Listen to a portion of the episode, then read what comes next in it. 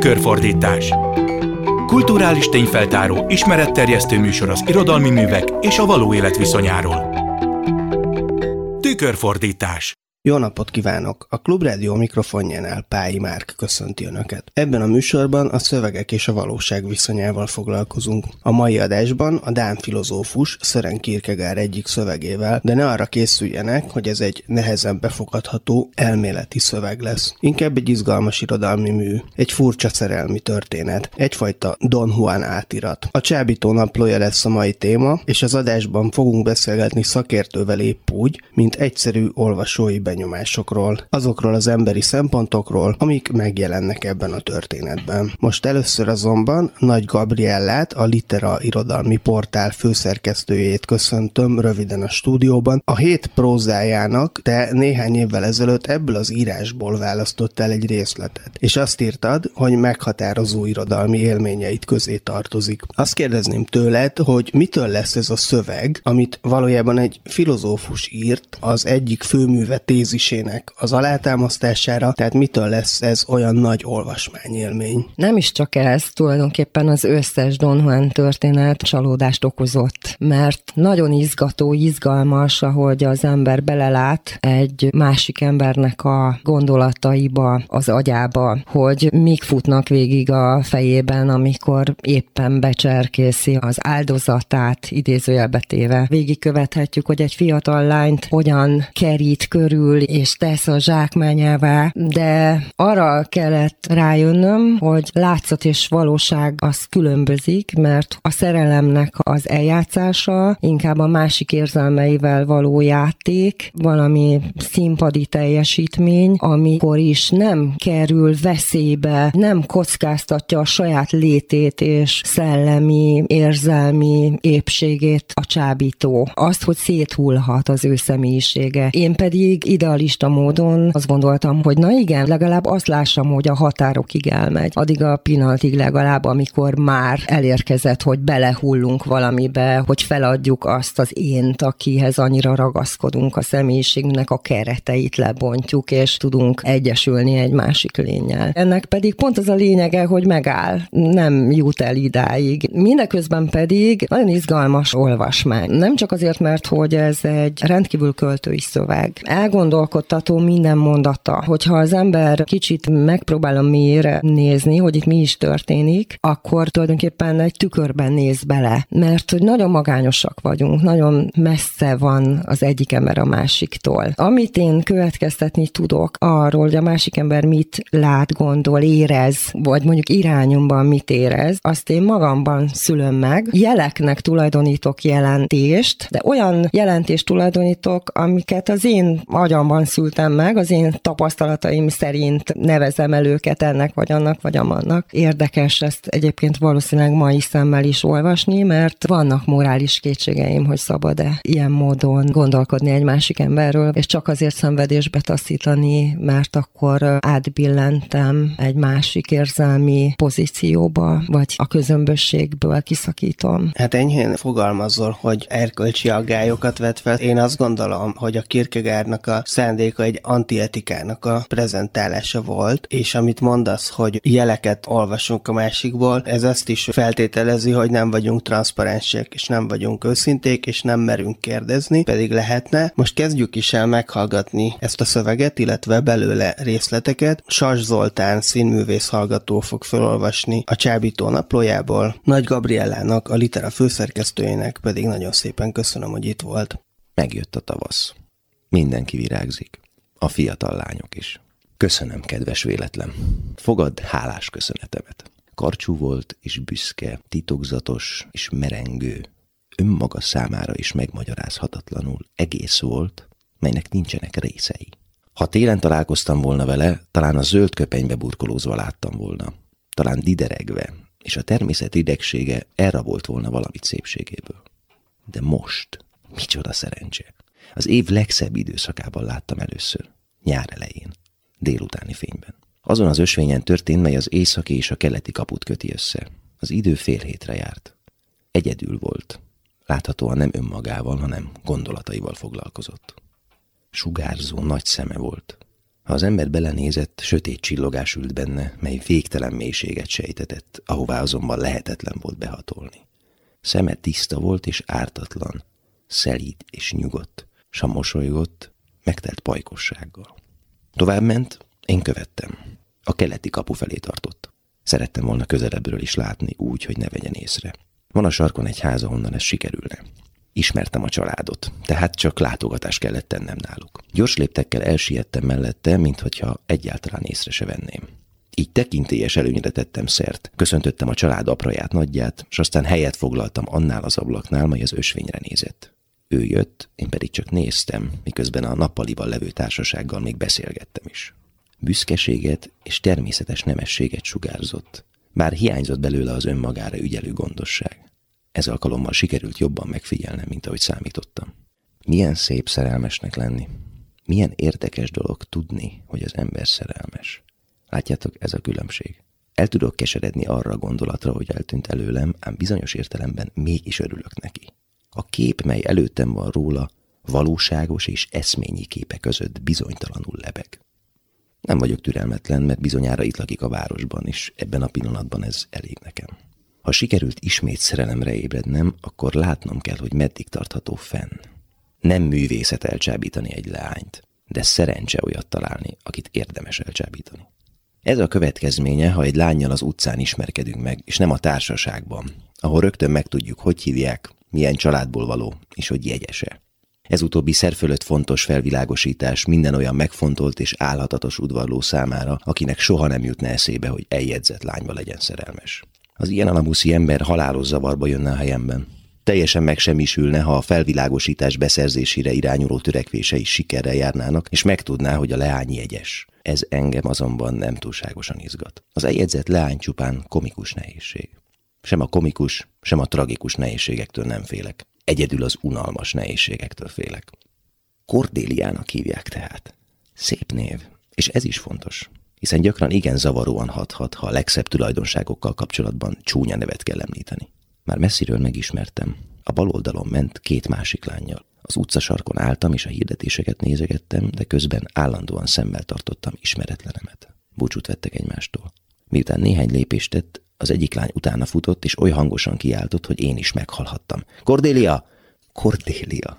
Valóban remek név. Lír király harmadik lányát is így hívták. Azt a csodálatos leányt, akinek szíve nem az ajkán lakott, akinek ajka néma maradt, ha megdobbant a szív. Így van ez az én Kordéliámmal is. Hogy valóban szerelmes vagyok, az többek között abból a titkolózásból is láthatom, amelyel ezt az ügyet szinte még önmagam előtt is kezelem. Minden szerelem titkolózó, még a hűtlen is, ha az illő esztétikai mozzanatot önmagában hordja. Soha nem jutott eszembe, hogy beavatottat kívánjak magamnak, vagy hogy kalandjaimmal dicsekedjem. Azóta láttam őt Jánszán asszonynál. Bemutattak neki. Úgy látszik, nem sokat törődik velem, mintha nem is venne észre. A lehető legészrevétlenebbül viselkedtem, hogy annál jobban figyelhessek. Csak egy pillanatig maradt, csupán a lányokért jött el, hogy a kongenszki ökkenbe menjenek. Majdnem hanyag közönnyel odavetettem néhány szót, amire meg nem érdemelt udvariassággal válaszolt. Aztán elmentek. Felajánlottam volna, hogy elkísérem őket. Ez azonban már elegendő lett volna ahhoz, hogy kompromittáljam a gavallért, és arra a meggyőződése jutottam, hogy így módon nem nyerhetem meg. Inkább azt tettem, hogy távozása után egy pillanat múlva én is elindultam, de sokkal gyorsabban mentem, mint ők, és más úton is, ám ugyancsak a kongenszki ökkenhez igyekeztem. Úgy, hogy amikor ők éppen befordultak a nagy kongenszgádéra, én a legnagyobb sietséggel rohantam el mellettük, köszönés is minden nélkül, a lányok nagy csodálkozására. Útjaink mindenhol kereszteződnek. Ma háromszor is találkoztam vele. Még a legkisebb sétájáról is tudok, hogy mikor és hol találkozhatom vele. De ezt a tudást nem arra használom, hogy megrendezzek vele egy találkozást. Ellenkezőleg. Állandó találkozásaink persze feltűnőek számára. Jól látja, hogy szemhatárán új égitest jelent meg, mely a maga mozgásában különös, nem zavaró módon zavaróan keresztezi az övét. De e mozgást irányító törvényről nincs fogalma, és inkább arra érez kísértést, hogy jobbra-balra nézzen, hát ha fel tudja fedezni azt a pontot, mely a célt jelenti. Hogy ez a cél ő maga, arról épp úgy nem tud, mint antipódusa. Ő is úgy van ezzel, mint környezetem általában. Azt hiszik, hogy rengeteg dolgom van, és állandóan mozgásban vagyok. Büszke? Ezt már régóta látom. Amikor a három Jensen társaságában van, nagyon keveset beszél. Fecsegésük nyilvánvalóan untatja. Az ajka körül játszó mosoly erre látszik utalni. Én erre a mosolyra építek. Máskor meg szinte gyerekes vadságnak engedi át magát a Janszenek nagy csodálkozására. Lehet, hogy tanácstalan, mi is egy fiatal lány.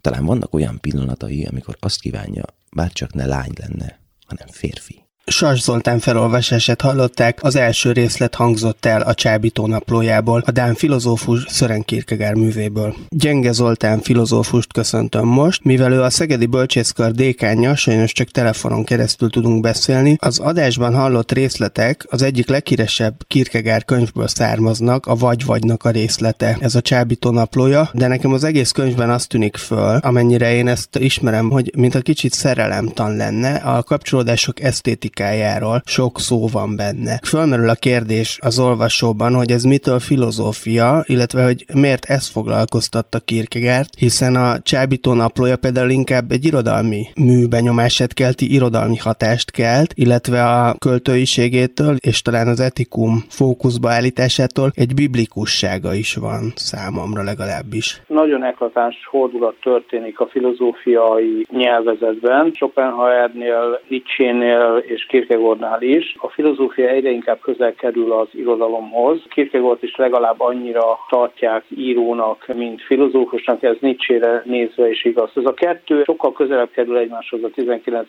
században, tehát ez egyáltalán nem különleges ebben a történetben. A szerelmi szálnak a magyarázata pontosan az, hogy mitől válik ez a filozófia személyessé. Kierkegaard szokták az egzisztencializmus atyának is nevezni. Ez azt is jelenti, hogy a személyes életélmények azok folyamatosan jelen vannak a filozófiájában is. Egy nagyon szerelmes emberről van szó, aki fölfogja, hogy ő tökéletesen képtelen mindenféle társas kapcsolatra, képtelen arra, hogy a házasság nevű intézményben éljen. Ez élete végéig elkíséri. Nagyon erőteljesen meghatározza a Csábító naplójának a megírásában is. A szövegben többször is szembeállítódik az etika és az esztétika dimenziója, például az eljegyzésnél, amit hamarosan fogunk hallani, de mintha az egész mű azt példázná, vagy sugalná, hogy ez a kettő ma már összekeveredett, vagy mintha az emberek, vagyis a társadalmi elvárásoknak megfelelő viselkedés számára azt számítana helyesnek etikailag, ami úgymond esztétikailag is helyes. Képzelő, az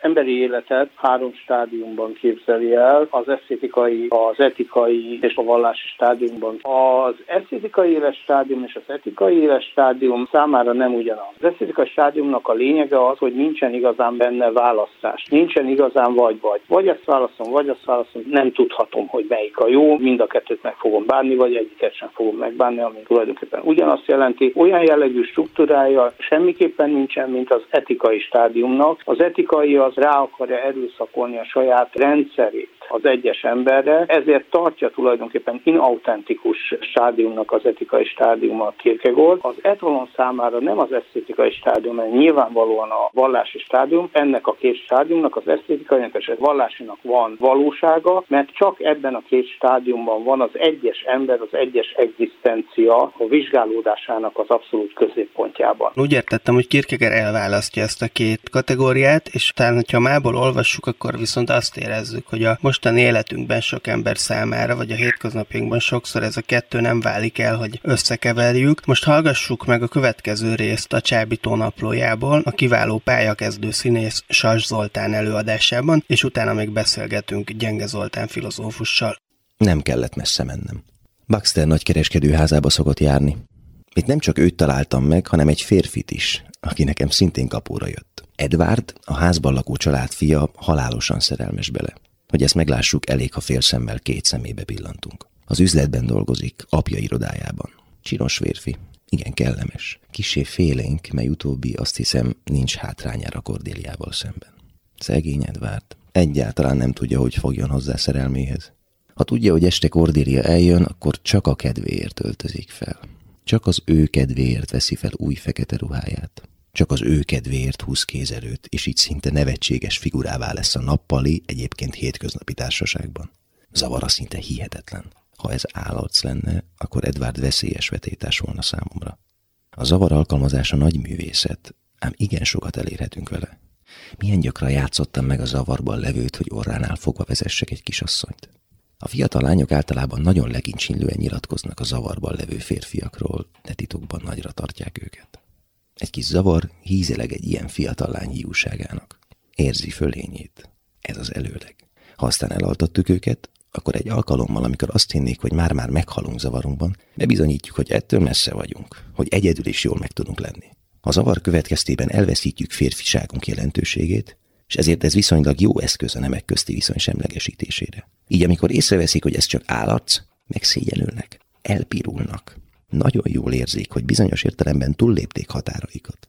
Olyan ez, mintha egy fiatalembert túlságosan sokáig gyermeknek tekintenének. Így hát barátok vagyunk, Edvard és én. Igazi barátság. Szép kapcsolat van közöttünk, amilyen még nem volt Hellász szép napjai óta. Gyorsan bizalmasak lettünk egymáshoz. Miután sok Kordéliával kapcsolatos megfigyelésbe bevontam, odáig juttattam el, hogy bevallotta szívének titkát. Szegény fickó, már régóta sóvárok. Valahányszor este hazakíséri, szíve dobog, ha arra gondol, hogy a lány karja az övén nyugszik. Mennek hazafelé, és közben a csillagokat nézegetik. Csönget házuk ajtaján, a leány eltűnik, ő kétségbe esik, és a következő alkalomra vár.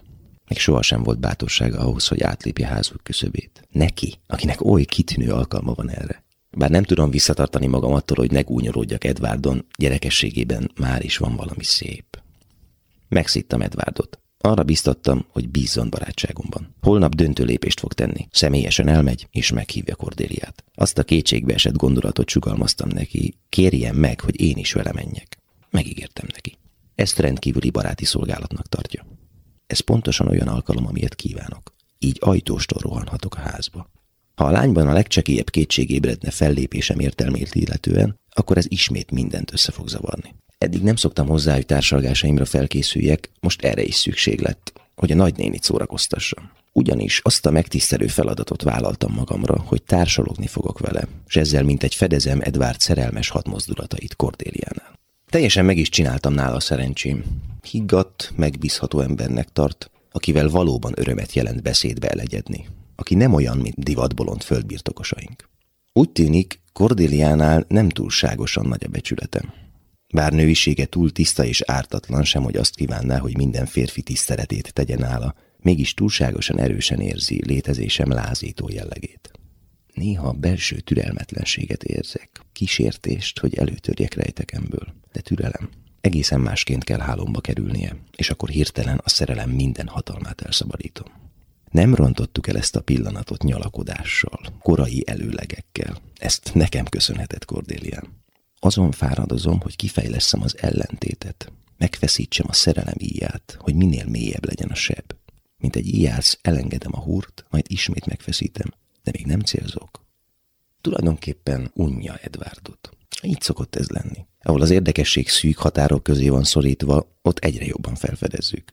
Néha a nagynénivel való beszélgetésemet figyeli. Gyűlöl, de fél is tőlem. Mitől fél egy fiatal lány? A szellemtől. Miért? Mert a szellem az egész női egzisztenciájának tagadását jelenti. A férfi szépség, egy megnyerő egyéniség, stb. jó eszközök lehetnek. Ezekkel hódíthatunk is, de győzelmünk soha nem lesz teljes. Miért?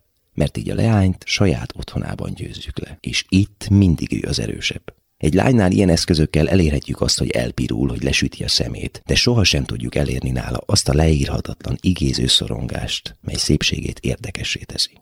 Mint nő, gyűlöl, mint tehetséges nő, fél tőlem, mint okos emberfő, szeret engem. Először ezt a harcot ébresztettem fel lelkében. Büszkeségem, dacom, hideg gúnyolódásom, szívtelen iróniám csábítja. Nem mint a belém akarna szeretni, nem. Ilyen érzéseknek bizonyára nyoma sincs benne, legkevésbé velem szemben. Birkózni szeretne velem. Ez csábítja őt. Az emberrel szembeni büszke függetlenség, a sivatagi arabokéhoz hasonló szabadság. Edvárnak mennie kell. Végére akar járni a dolognak. Minden pillanatban várhatom, hogy oda megy hozzá, és szerelmi vallomást tesz neki. Senki sincs, aki ezt nálam jobban tudhatná. Aki bizalmasa vagyok, és aki szándékosan tartom őt ebben a feszültségben, hogy minél erősebben hathasson Kordéliára. De hagyni, hogy bevallja szerelmét, mégiscsak kockázatos dolog. Bár jól tudom, hogy Edvár nemet kap, de ezzel még nincs vége a históriának. Biztosan a szívére veszi majd. Ez talán meghatja és megindítja Kordéliát. Bár ebben az esetben a legrosszabbtól nem kell félnem. Attól, hogy Kordélia talán meggondolja magát de lelkinek büszkesége esetleg kárt szenvedhet ettől a tiszta részvéttől. Ha ez bekövetkezik, akkor Edvarddal kapcsolatos szándékom teljesen elhibázott. Cortiliával való viszonyom kezd drámai lendületet venni. Valaminek történnie kell. Bármi legyen is az, nem lehetek továbbra is pusztán megfigyelő, mert elszalasztom a pillanatot. Meg kell lepni. Erre feltétlenül szükség van. De ha meg akarom lepni, résen kell lennem. Tulajdonképpen úgy kell meglepnem, hogy valami szerfölött szokásos dolog történjék, és fokozatosan derüljön ki, hogy ebben mégis volt valami meglepő. Mindig is ez az érdekesség törvénye, és Kordéliával kapcsolatos lépésemnek ez az érdekesség a törvénye. A türelem mégiscsak költséges erény, és az nevet legjobban, aki utoljára nevet. Különböző eszközöket lehetne elképzelni Kordélia meglepésére. Megpróbálhatnék erotikus viart támasztani, mely fákat képes kicsavarni. Nem elképzelhetetlen, hogy ezt meg lehetne tenni. Egy leányt, akiben a Cordéliához hasonló szenvedély él, bármire rá lehet venni. Ám ez esztétikailag helytelen lenne. Ráadásul könnyen elveszíthetjük a tulajdonképpeni élvezetet, mert a túlságosan sok zűrzavar szintén káros. Cordéliánál teljesen hatást tévesztene. Néhány kortyal felszívhatnám azt, amiből hosszú ideig jót meríthettem volna. Sőt, ami még ennél is rosszabb, amit higgadtan teljesebben és gazdagabban élvezhettem volna. Cordéliát nem felindultságban kell élvezni. Az első pillanatban talán meglepné, ha így viselkednék, de hamarosan eltelne tőle, mert ez a meglepődés túlságosan közelesne merész lelkéhez. Minden eszköz közül egy közönséges eljegyzés lesz a legjobb, a legcélszerűbb. Cordélia még talán saját fülének sem fog hinni, ha azt hallja, hogy egy prózai szerelmi vallomást teszek, Továbbá, hogy megkérem a kezét, még kevésbé fogja elhinni, mintha a heves ékes szólásomat hallgatná, ha hallaná dobogni a szívét a megszöktetés gondolatára. Az a végtelen prózaiság, ami egy eljegyzésben van, éppen az érdekesség rezonátora.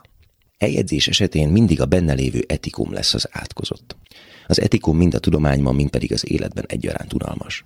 Micsoda különbség? Az esztétikum ege alatt minden könnyű, szép, múlékony. Ha megjelenik az etika, minden kemény, szögletes és végtelenül unalmas lesz. Mindazonáltal az eljegyzésnek a házassággal szemben csak az emberiség által elfogadott érvényessége van. Ez a értelműség nagyon hasznomra válhat. Ugyanakkor nem olyan komoly, hogy veszélyesebb megrázkódtatástól kellene félnem. Mindig volt bennem némi respektus az etikom iránt. Soha nem tettem egyetlen lánynak sem házassági ígéretet, még csak hanyagformában sem. És ha úgy tűnne, hogy itt mégis ezt teszem, akkor ez csupán színlelt gesztus. Úgy fogom intézni, hogy ő maga legyen az, aki a kötelezettséget megszünteti. Lovagi büszkeségem megveti azt, hogy ígéreteket tegyek. Praxisomban ehhez még az a körülmény is csatlakozik, hogy semmi olyat nem kívánok, ami szigorúbb értelemben nem a szabadság ajándéka. Éljenek csak a rossz csábítók az ilyen eszközökkel. Aki nem ért ahhoz, hogy úgy behálózzon egy lányt, hogy az mindent elveszítsen tekintete elől, amit nem akarunk, hogy lásson. Aki nem tudja magát úgy belekölteni egy lányba, hogy minden, amit akar, belőle induljon ki, az kontár volt, és az is marad. Eljött a pillanat. Az utcán futólag láttam a nagynénit, tudtam hát, hogy nincs otthon. Edward a vámhivatalban volt. Minden valószínűsége megvolt tehát annak, hogy Cordélia egyedül van otthon. Így is volt. Varró asztalkájánál ült, munkába merülve.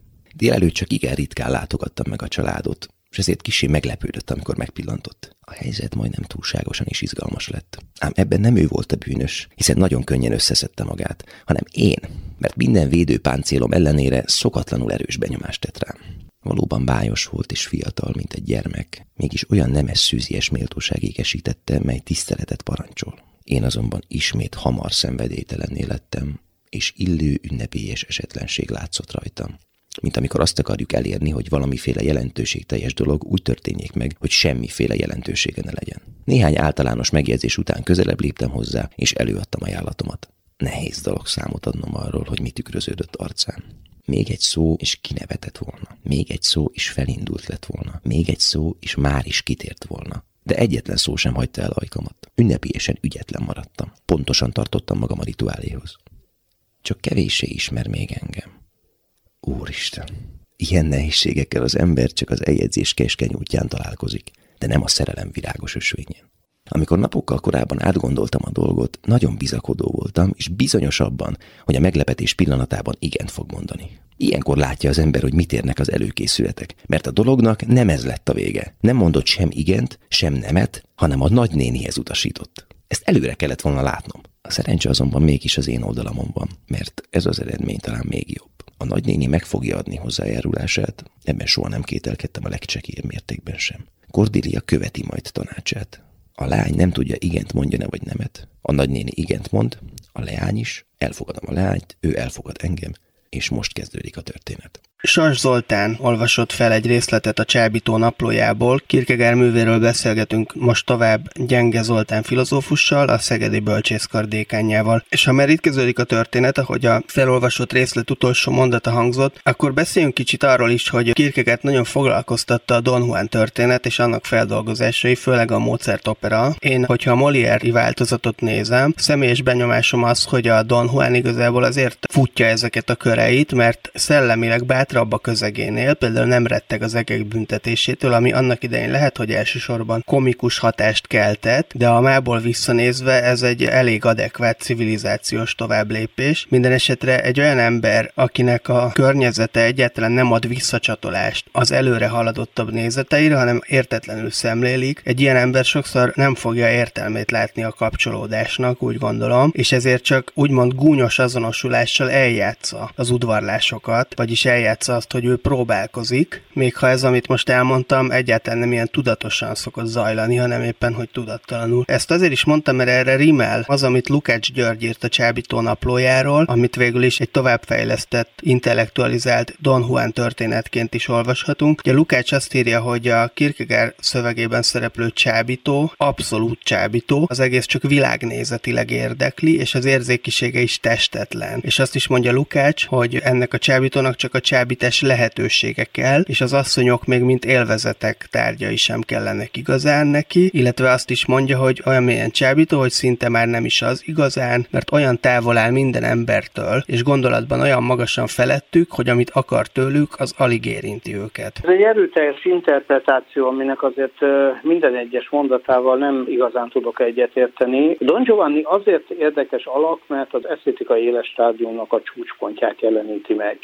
Esetében esetében van egy nagy elismerés a csábító irányában, és ugyanakkor van valamiféle félelemmel vegyes irítség is azzal szemben, aki csábítani képes. Ugye azt mondja Kierkegaard, hogy az esztetikainak a nagysága abban van, hogy a széppel van közvetlen kapcsolatban. Annyiban viszont el tudom fogadni Lukácsnak ezt a gondolatát, hogy a csábítás tulajdonképpen egy heroikus dolog, ami soha nem teljesülhet be. Maga Kierkegaard írja le, hogy Don Giovanni nem egyszerűen valakit akar elcsábítani, hanem mindenkit el akar csábítani, ami végül is egy kivitelezhetetlen tevékenység. Valamilyen módon a hatalomnak a megszerzése az, ami igazából érdekli Giovanni, és ezért mondja azt, hogy Giovanni sokkal tökéletesebb például, mint Faust, mert Faust is csábítani akar, de Faust csak egy nőt akar elcsábítani, ezért van az, hogy Faustnak a közege a szöveg, Don Giovanni viszont minden nőt el akar csábítani, ezért az ő közege a reflektálatlan közeg, azaz a zene. Ő kívüláll az etikai létszférán, a démoni világgal van dolga. Csak közben mégiscsak át tudja tenni Kierkegaard a szövegbe ezt a karaktert, és azt látjuk, hogy egy embert is úgy csábít el ez a csábító, mintha az az egy ember az az összes lenne. Ez így van. Nyilvánvalóan magának a csábításnak a ténye érdekli az esztétikai ember. Pillanat alatt beleszeret valakibe, pillanat alatt kiszeret belőle, pillanat alatt elkezd kezdeni valamivel foglalkozni, egy pillanat alatt abba hagyja Don Giovanni, egyszerre félelmetes, egyszerre amorális, is, de ugyanakkor egyszer egy csábító. A démoniban van valami, ami vonzó. Ez az, ami érdekli volt nagyon erőteljesen. Az jutott meg eszembe, hogy az eljegyzés formája is szót érdemelhet itt, mert mai szemmel ez már egy kicsit furcsa konstrukció az akkori módja. Hát a járásnak volt egy formája, csak egy, tulajdonképpen egy ö, szexualitás nélküli birtoklásról is szólt, és az ilyesmit azért manapság inkább pszichológiailag zavarosnak, inadekvátnak tartják, tehát amit Lukács mondta, hogy testetlen érzékiség, azért az lehet, hogy erre is reflektál erre a társadalmi uh-huh. formára. Még egy beszélgetésre visszatérünk Gyenge Zoltán filozófussal, most folytassuk a Csábító naplóját, Sas Zoltán felolvasása következik.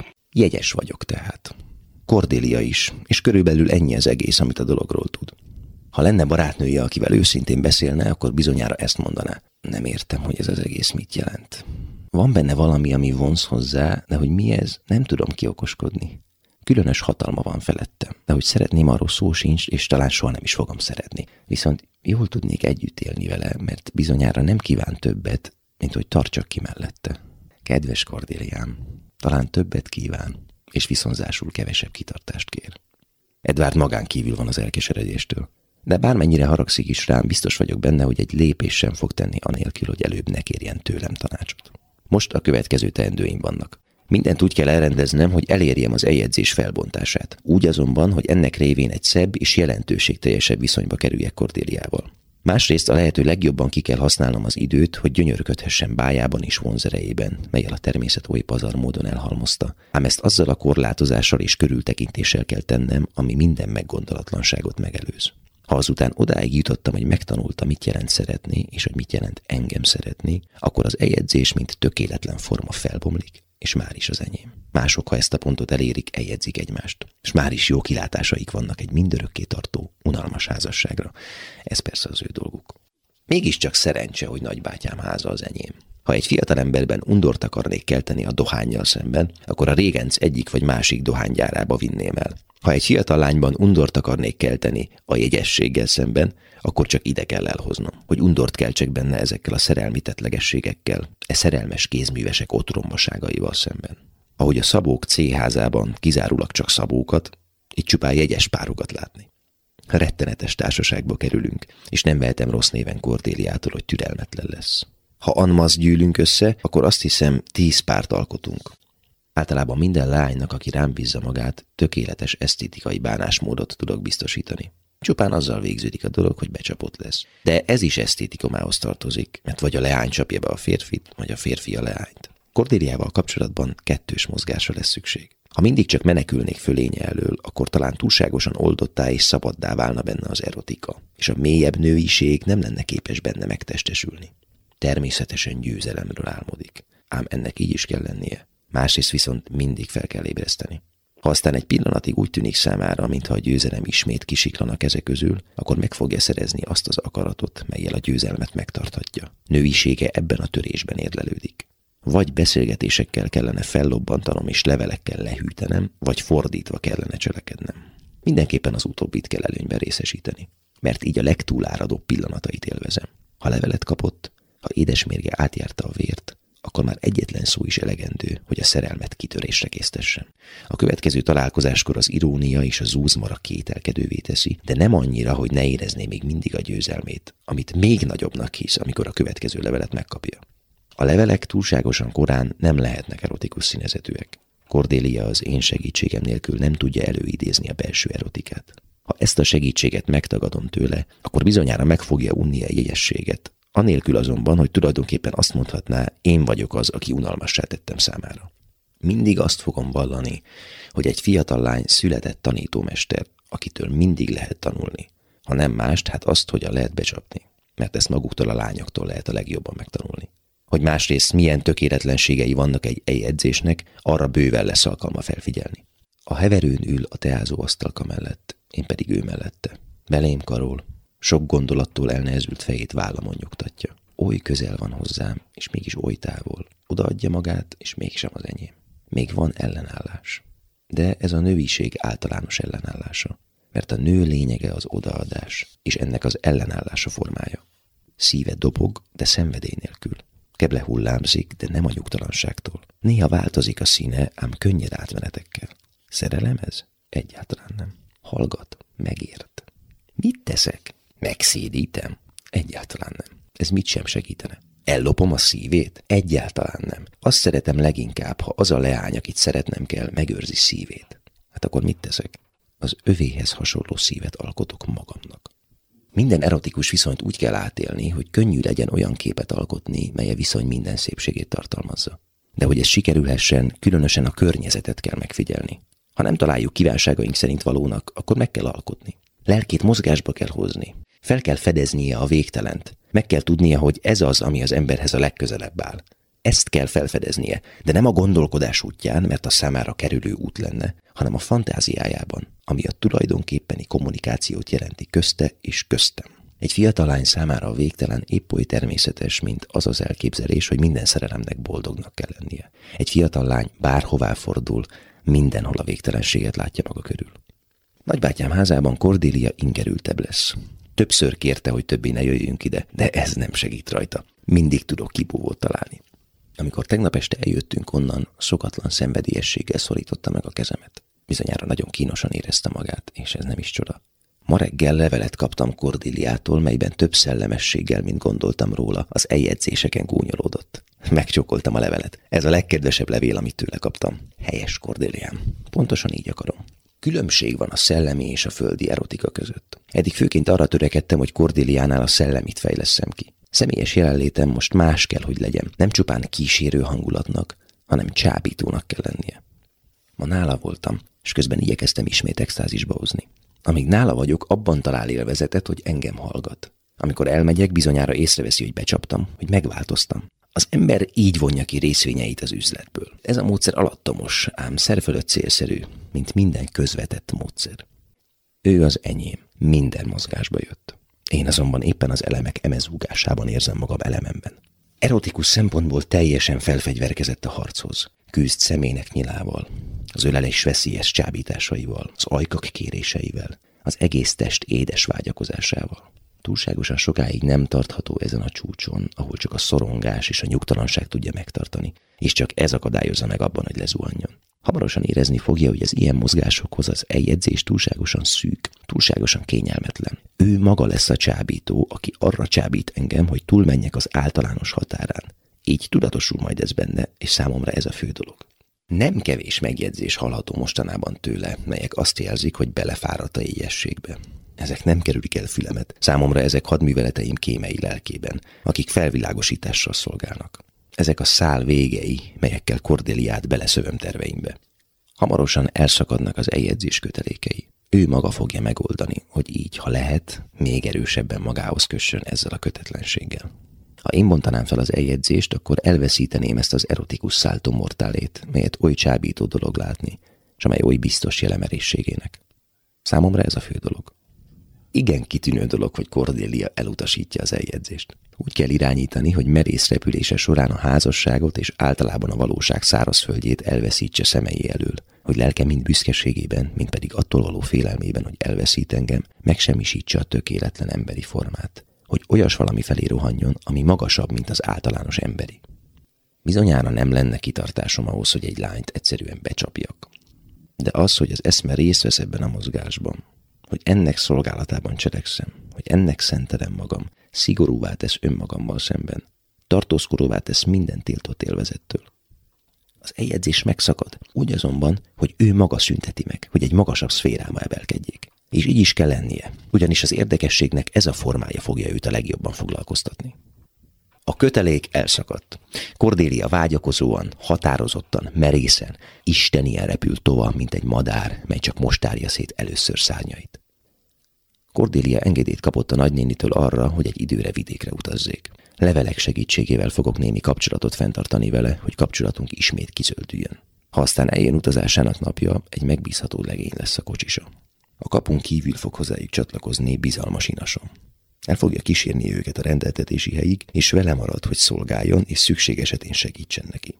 Én magam ott kín mindent a lehető legízlésesebben rendeztem be. Semmi nem hiányzik, ami valamiképpen arra szolgálhat, hogy elbúdítsa lelkét, és buja jólétben nyugtassa meg. Kordéliám. Semmiféle külső jel nem emlékeztet birtokomra. Hamarosan valóban így nevezlek. Enyém.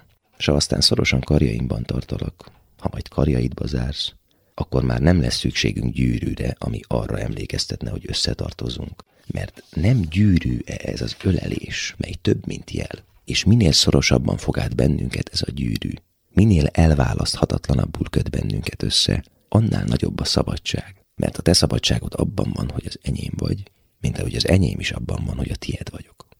Johannesed. Gyenge Zoltán filozófussal, Kierkegaard szakértővel beszélgetünk még itt a telefonban, a mikrofonnál továbbra is Pályi Márkot hallják, az előbb pedig Sas Zoltán felolvasását hallották a Csábító naplójából, a Dán filozófus egy igen érdekes művéből. Kisján a történet végére értünk, a csattanó lassan bekövetkezik, és nekem az a benyomásom az egész szövegről, hogy miközben egy antietikát mutat be, vagyis hogy hogyan kell rosszul viselkedni, és ugye Lukács György ezt programszerű lelkiismeretlenségnek nevezi, a közben mintha éppen azt azt példázná, hogy igazából ez a társadalmilag elvárt viselkedés. Tehát, hogyha azt keressük, hogy milyen út vezet a szerelmi átélés fölfokozásához, ami azért talán abban az időben még nem teljesen, de ma már eléggé meghatározó szempont, tehát nem a két ember közti szövetség, vagy nem a kiegyensúlyozott párkapcsolat, hanem maga a szerelem, akkor ahhoz mondjuk ez az út vezet, ami tulajdonképpen etikátlan, és mégis ez az, amit elvárnak, tehát a világnak az eszménye mégis ez, és így mintha az elvárás etikájának az égisze alatt egy antietikus viselkedésre ösztönöznék az embereket. Kierkegaard azt mondja, hogy azért nem tudunk ezzel a jegyességgel és házassággal mit kezdeni, mert gyakorlatilag az az ember, aki nem akarja időben lekötni az életét, hogy hivatali foglaltsággal, munkával és nem tudom mivel töltse el, az nem tud ezekben a keretekben gondolkodni. Tehát a világnak az elvárása az, hogy ezeket az etikai formákat tartsuk be. A Kierkegaardnak az elvárása pedig az, hogy merjünk önmagunk lenni. És hogyha ez azt jelenti, hogy úgy tudunk önmagunk lenni, hogy ezeket az etikai vázakat tétszúzzuk, akkor zúzzuk szét. De két út lehetséges, az egyik az az, hogy benne ragadunk az esztétikaiban, a másik, hogy a szenvedélyét az ember nem a csábítás irányába fordítja, hanem Isten felé, tehát egy olyan Istent keres magának, aki döntően egyébként azért a hivatalos egyházak istenétől különbözik, ez sokkal inkább egy personális Isten, egy olyan Isten, aki tulajdonképpen túllép minden kereten. Igen, csak hogy ma már az egész világon inkább az számít etikának, hogy az egyéni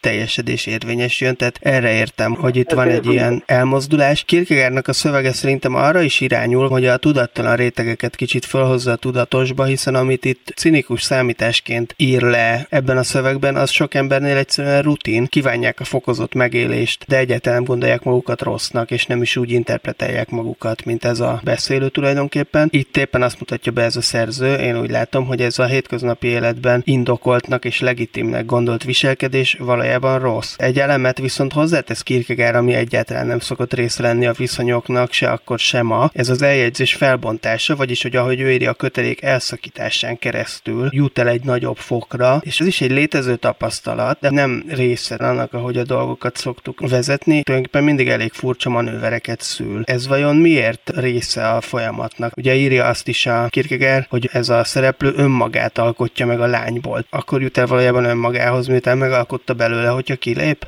Kézzel kimondja, hogy két autentikus életút létezik, az egyik a költői egzisztencia, a másik pedig a vallási egzisztencia. A költői egzisztenciának a lényege, hogy az ifjú eltaszítja magától a szerelmét, akit szenvedélyesen szeretett, magát az érzést viszont megőrzi. Amit az önkérdése sugalt, az is teljesen igaz, nevezetesen, hogy manapság azt látjuk, hogy nagyon sokan benne ragadnak abban, amit Kierkegaard esztétikainak nevez, anélkül, hogy Don Giovanni szeretnék uh-huh. Elérni. Egyáltalán ez a civilizáció, amilyen irányba elmozdult még Kierkegaardhoz képest is, mint hogy arra szólítanak az embereket, hogy legyél a jelenben jelen, ez még önmagában nem lenne baj, csak úgy, hogy éld ki az élvezeteket. Mert nem tudhatod, hogy a következő pillanat mit hoz. És ez egyfajta ilyen nagyon furcsa pseudo-hedonizmust hoz létre. Az emberek úgy érzik, hogy ezt kell tenniük, ugyanakkor nem megelégedettek. Kierkegaard esetében is felmerül, hogy az írásban éltek ki azt, amit az életben nem, vagy csak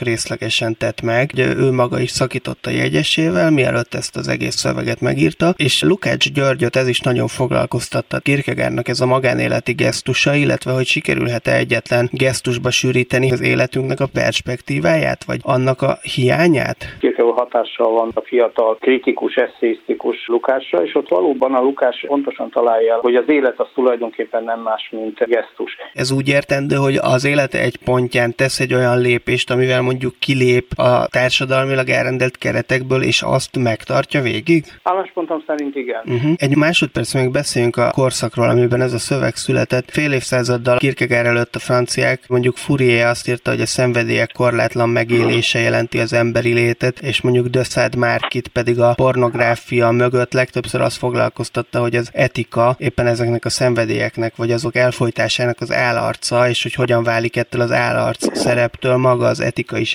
erkölcstelenné, mintha itt akár Szeld, akár Kierkegaard érzékelték volna azt a változást, amit a modern kor beköszönte jelent, és erre próbáltak volna reagálni. Százat meg Kierkegaard nem hoznám egy nevezőre, de az, hogy itt vannak olyan kihívások ebben a korban, amelyek teljesen újak, teljesen mások, és teljesen más válaszokat akarnak, a százszázalékosabb bizonyos. Hogy hogyan tudunk abból a civilizációs mókuskerékből kilépni, amely bennünket körülvesz, és egyre inkább felülről. Gyenge Zoltánnak nagyon szépen köszönöm, hogy mindenről beszélt itt a Klubrádióban, és most hallgassuk meg Sars Zoltán felolvasásának befejező részét, a történet végét a Csábító naplójából. Miért nem tarthat tovább egy ilyen éjszaka? De már is vége van, és nem akarom itt látni többé. Ha egy lány mindent odaadott, akkor gyenge. Akkor mindent elveszített. Mert az ártatlanság a férfinál negatív mozzanat, a nőnél lényének tartalma. Most már minden ellenállás lehetetlen, és csak addig szép szeretni, amíg van ellenállás. Ha ez megszűnt, akkor a szerelem gyengeség és megszokás. Nem kívánok emlékezni vele való viszonyomra. Elvesztette illatát, és elmúltak azok az idők, amikor egy leány hűtlen szerelmese miatt érzett fájdalmában drága kővé változott. Nem akarok búcsút venni tőle. Semmi nem olyan ellenszerves számomra, mint a női könnyek és a női kérlelések, melyek mindent megváltoztatnak, és tulajdonképpen még sincs semmi jelentőségük. Szerettem őt, de mostantól fogva nem foglalkoztatja lelkemet. Ha Isten lennék, megtenném neki azt, amit Poseidon tett meg egy nimfával. Férfivá változtatnám. Itt ér véget a Csábító naplója Szören Kierkegaard, Dán filozófus, érdekes, prózaszerű műve. Amit még meghallgatunk belőle, az két levél, amit a fiktív történetben a szerelmes lány írt az őt elhagyó csábítójának, és ami kronológiailag ezután következik, mint egy ezzel teljesedik be a történet. Ezeket most Pigler Emi színművész hallgató olvassa föl. Johannes. Nem nevezlek így Johannesem, Belátom, soha nem voltál az enyém, és keményen megbűnhődtem azért, hogy valaha ez a gondolat boldogított a lelkem. De mégis így nevezlek Johanneszem, csábítom, megcsalom, ellenségem, gyilkosom, boldogtalanságom forrása, örömöm sírja, szerencsétlenségem szakadéka. Így nevezlek Johanneszem, és így nevezem magam, a tiéd, és ami egykor hízelget fülednek, mely büszkén hajolt meg imádatomra, hangozik most úgy, mint átok, mint örökre szóló átok. Ne örülj, mint a szándékomban állna üldözni téged, vagy hogy törrel fegyverkezem fel gúnyod ingerlésére. Bárhová menekülj, én mégis a tied vagyok. Menj el a világ végső határáig, én mégis a tiéd vagyok. Szeres száz mást, én akkor is a tiéd vagyok, még a halál órájában is a tiéd vagyok. Még a nyelvnek is, melyel ellenedre szólok, azt kell bizonyítani a számodra, hogy a tiéd vagyok. Ha volt merszed ahhoz, hogy becsapjál úgy, hogy minden lettél számomra, én sem átallom örömömet lelni abban, hogy a rabszolgád legyek. A tiéd legyek. Tiéd. Tiéd. Az átkod.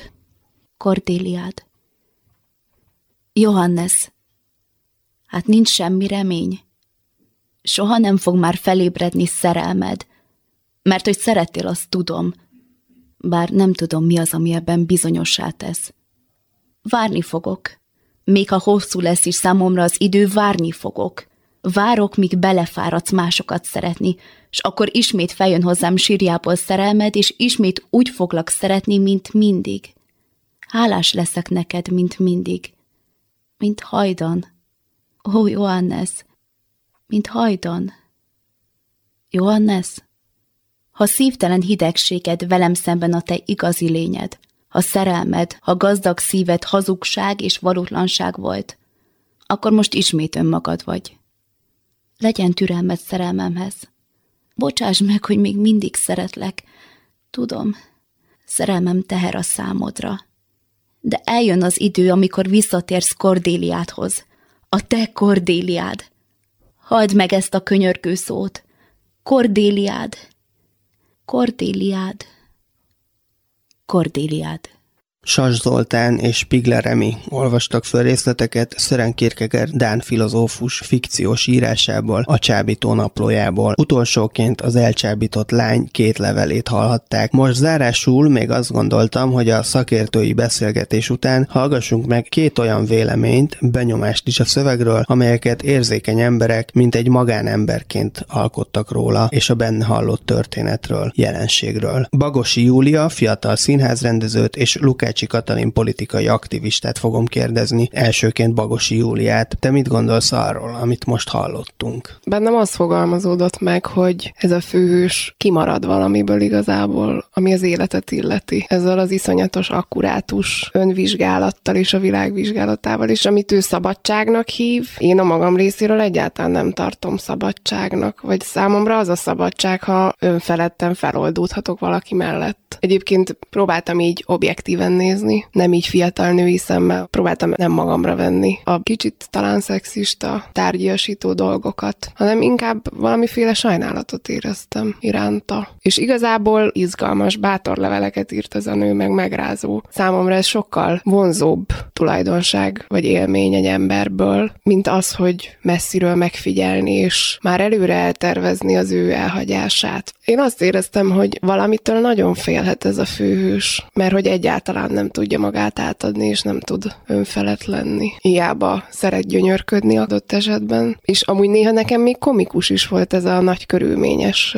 Néha fölöslegesnek is éreztem, hiszen az élet lényege az nem ez, szerintem. Bagosi Juliának köszönöm, hogy ezeket elmondta, és most akkor Lukácsi Katalint is kérdezem arról, hogy mi a benyomása a Csábító naplójában szereplő történetről, erről a jelenségről, amit itt hallottunk. Teljesen más ember lennék, hogyha én nem ismerkedtem volna meg Kierkegaard teljes filozófiájával, viszont még most így, hát felnőtt fejjel, 35 éves vagyok, de egy kis hisztis bakfisként reagáltam, mert ez a szöveg számomra egyik, vagy ha talán legmélyebb lelki sebembe mélyít bele egy tört, és még meg is forgatja benne. Nekem nagyon fájdalmas, és nagyon mély sebeket tépett fel, de mégis hálás vagyok, hogy olvashattam. Olyan ez, mint hogyha egy rosszul befort csontot helyére billentenek, ami fáj, de utána mégiscsak helyreáll a szervezet, és azért ez is kvázi egy evangélium, én ugye hívő vagyok, és nem tudok nem hívőként olvasni, hogy igenis egyenrangú a nő és a férfi, és szerintem ezt lehet, hogy Sören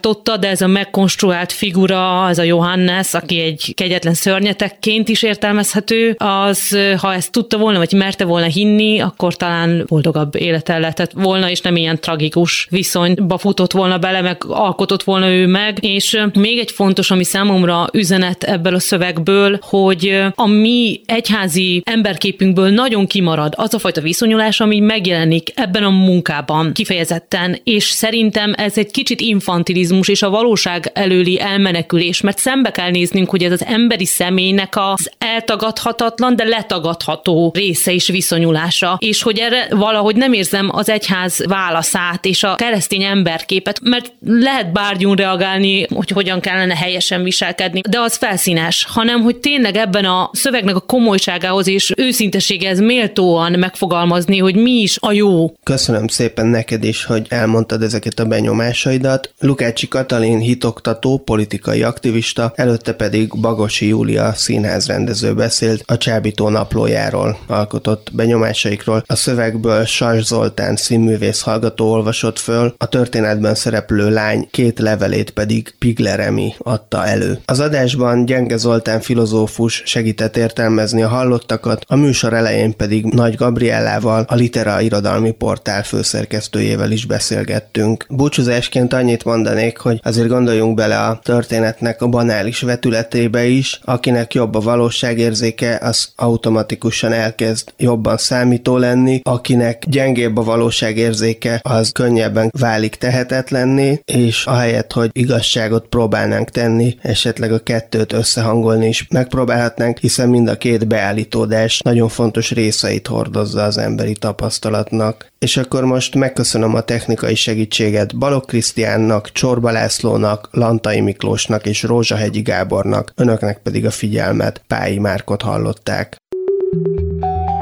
Tükörfordítás